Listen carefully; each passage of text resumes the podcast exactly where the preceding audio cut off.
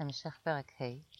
כאמור אנחנו עוסקים בביאור של מידת הזהירות, וכרגע בפרט במפסידים של המידה, כלומר מה שגורם לאדם לא להיות זהיר. ואמר הרב בפרקים, בתחילת הפרק, בשיעורים הקודמים שעברנו, שיש שלושה מפסידים עיקריים, כשאחד מהם, הראשון שמהם, זה כמובן חוסר לימוד התורה, כיוון שתורה מביאה לידי זהירות. השני זה השחוק והלצון, כמו שאמרנו, התייחסות לחיים בחוסר רצינות, הלגלוג, הצחוק, ההתלוצצות על חשבון אחרים, הבוז בעצם לערכים ולדברים של עומק. והמפסיד השלישי, עכשיו נעסוק בו, הוא החברה הרעה. אומר הרב כך, המפסיד השלישי הוא החברה, דהיינו, חברת הטיפשים והחוטאים, והוא מה שהכתוב אומר, משלי י"ג חף, ורואה כסילים ירוע, כי הנה אנחנו רואים פעמים רבות, אפילו אחר שנתאמת אצל האדם חובת העבודה והזהירות בה, יתרפא ממנה או יעבור על איזה דברים ממנה, כדי שלא ילגו עליו חבריו, או כדי להתערב עמהם, כלומר כדי להיות מקובל אצלם. והוא מה ששלמה מזהיר ואומר במשלי כ"ד כ"א, ואם שונים אל תתערב.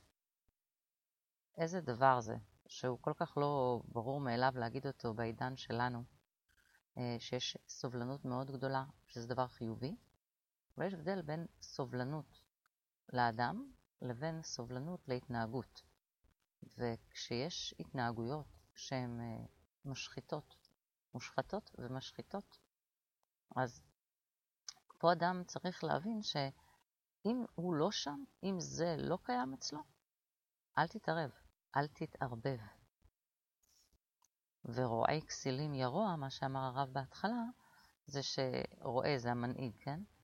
אפילו מנהיג, אם זה של כסילים, אז בסופו של דבר הוא עצמו יעשה רע, כן? יקרה, הוא, הוא עצמו יהפוך להיות אה, מנהיג לא טוב.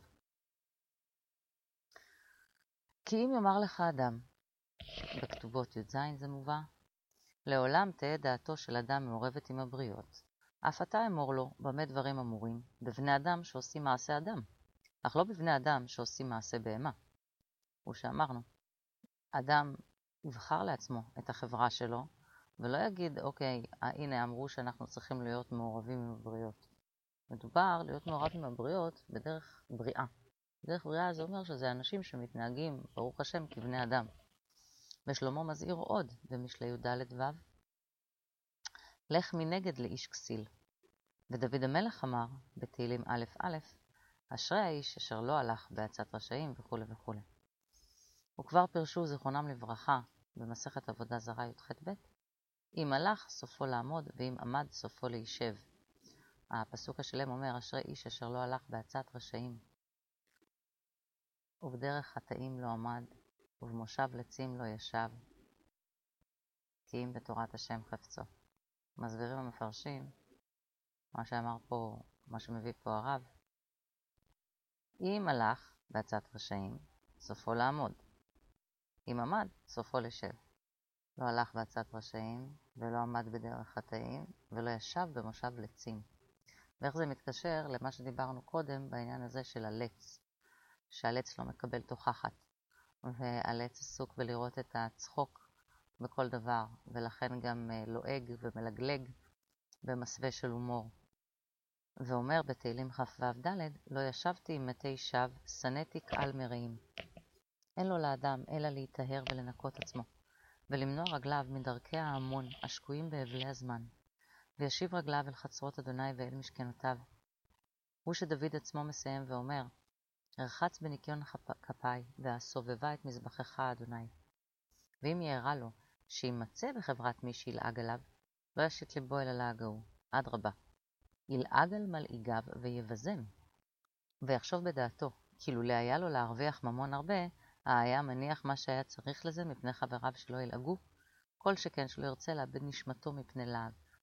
כלומר, אומר, נכון, האנשים שלוקחים את החיים יותר ברצינות ויותר לעומק, כשהם נמצאים בחבורה של כסילים, של חטאים, של עצים, של אנשים שלא מעוניינים לחיות את החיים ברובד היותר פנימי עמוק שלהם. אז הם לא אגים בדרך כלל להתנהגות של קדושה. הוא אומר, ואם ה... לכאורה זה עלול היה להשפיע על בן אדם, להתרחק מן הקדושה או להקטין את העניין בפרסיה. אומר הרב, ואם הייתי אומר לך שאתה יכול להרוויח הרבה הרבה הרבה כסף, ממון הרבה, היית עוזב את הפעולה שיכולה להביא לך הרבה כסף רק בגלל שהחברים שלך לא אגים?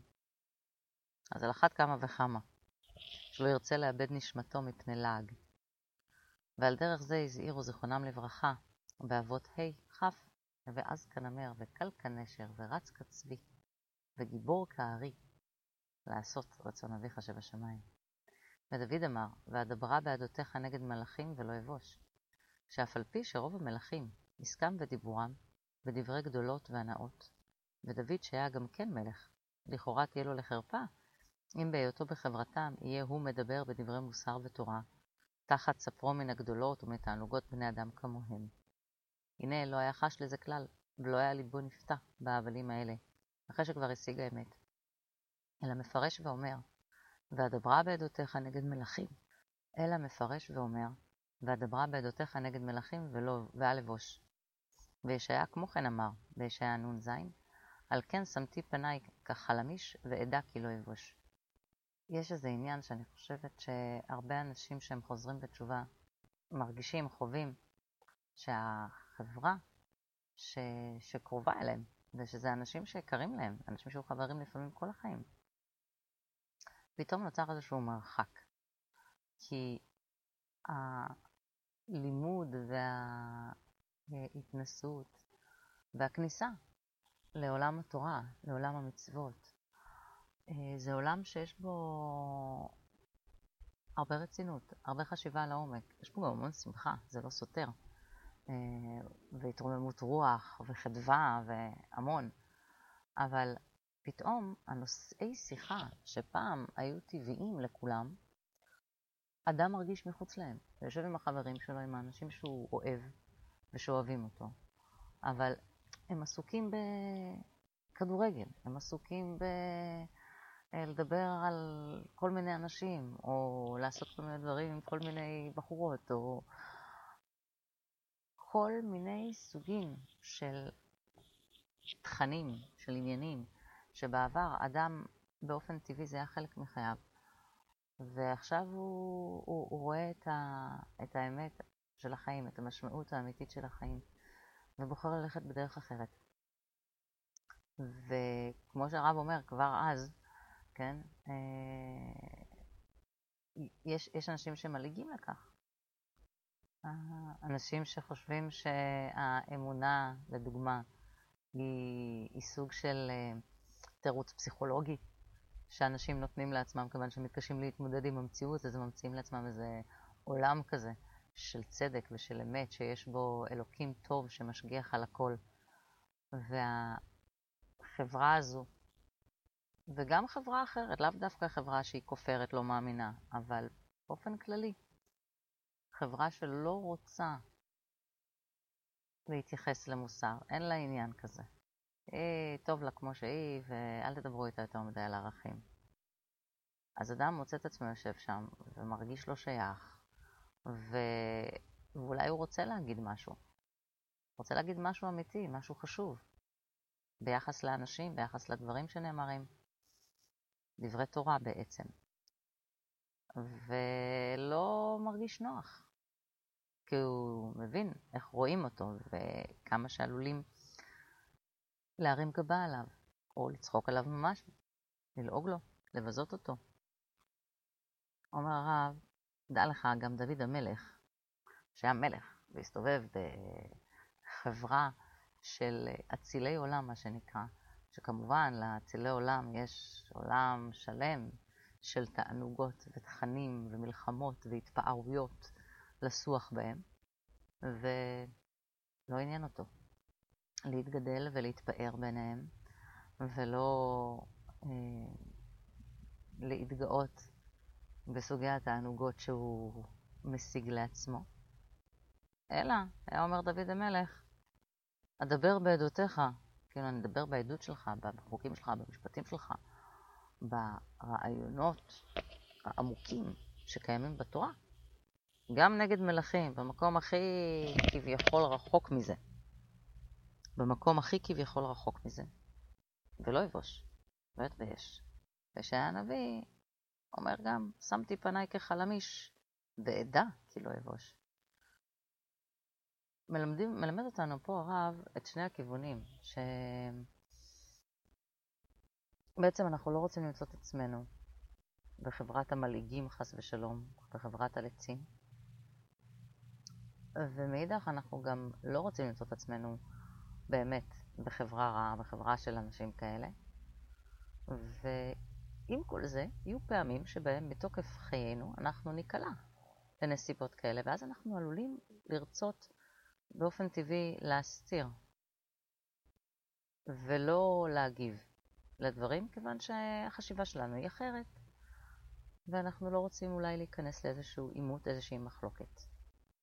וכמובן שאם מדובר במקום שבאמת תיווצר מזה מחלוקת ש...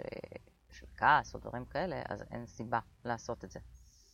אבל במצבים אחרים שזה רק נובע מחוסר הנעימות שלי, חוסר הנוחות שלי, אומר הרב, דרך טובה בעצם להילחם בהשפעה של החברה הרעה כל זמן שאני חייב להיות בה ולא יכול לזוז ממנה, היא דווקא לדבר דברי תורה. כי, כי לא אבוש. כי אם אני נאחז בקדושה, הקדושה תגן עליי. ברוך ה' לעולם, אמן ואמן.